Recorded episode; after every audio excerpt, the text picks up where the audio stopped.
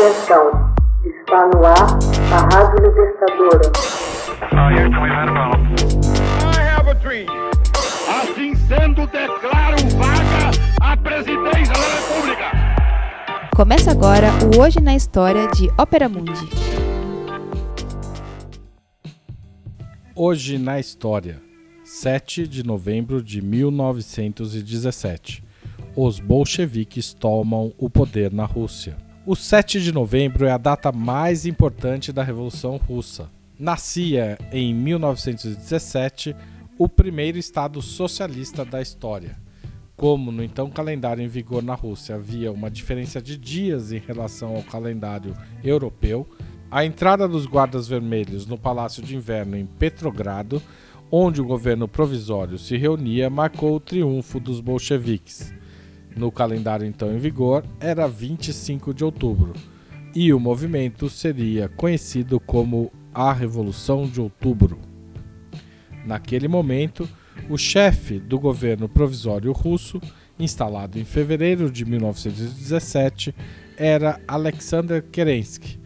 Ele perdia apoio popular, enquanto os bolcheviques ganhavam a confiança da população se a Revolução de Fevereiro derrubar a aristocracia czarista, substituindo-a por um sistema liberal burguês, a de outubro implantaria o regime operário socialista. Os bolcheviques lideraram os soviets, conselhos locais de trabalhadores e camponeses que haviam sido organizados por toda a Rússia.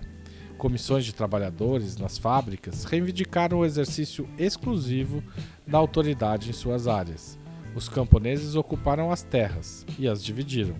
A Primeira Guerra Mundial, em que a Rússia enfrentava a Alemanha e a Áustria, fortalecia os trabalhadores que pediam paz.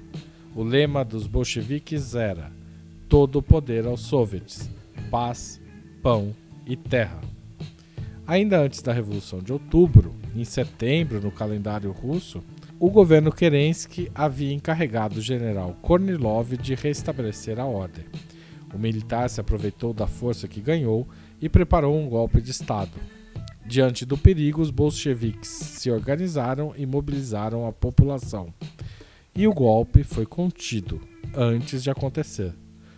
O povo, neste episódio, perdeu totalmente a confiança no governo provisório. Em 7 de outubro, Lenin voltou clandestinamente do exílio os bolcheviques tornaram-se força majoritária nos soviets de Petrogrado e Moscou.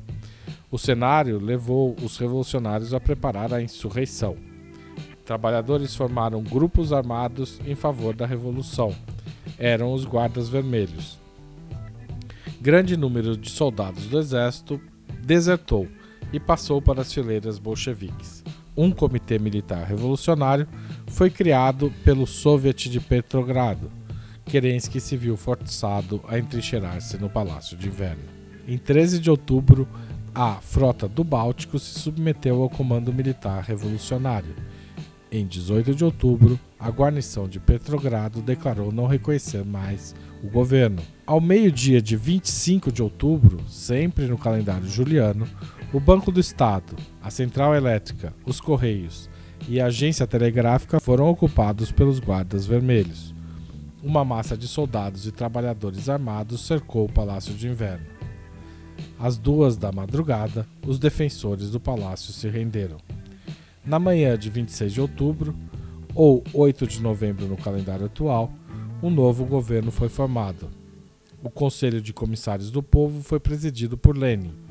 Alguns dias depois, o poder dos soviets se firmaria em Moscou e se espalharia gradualmente pela imensidão de todas as Rússias.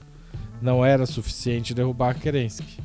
Era preciso estabelecer um controle efetivo sobre o caos e criar uma nova ordem social, voltada para as aspirações de operários e camponeses. Texto original de Max Altman, locução de Haroldo Cerávulo Cereza. Você já fez uma assinatura solidária de Opera Mundi? Com 60 centavos por dia, você ajuda a manter a imprensa independente e combativa. Acesse www.operamundi.com.br/apoio.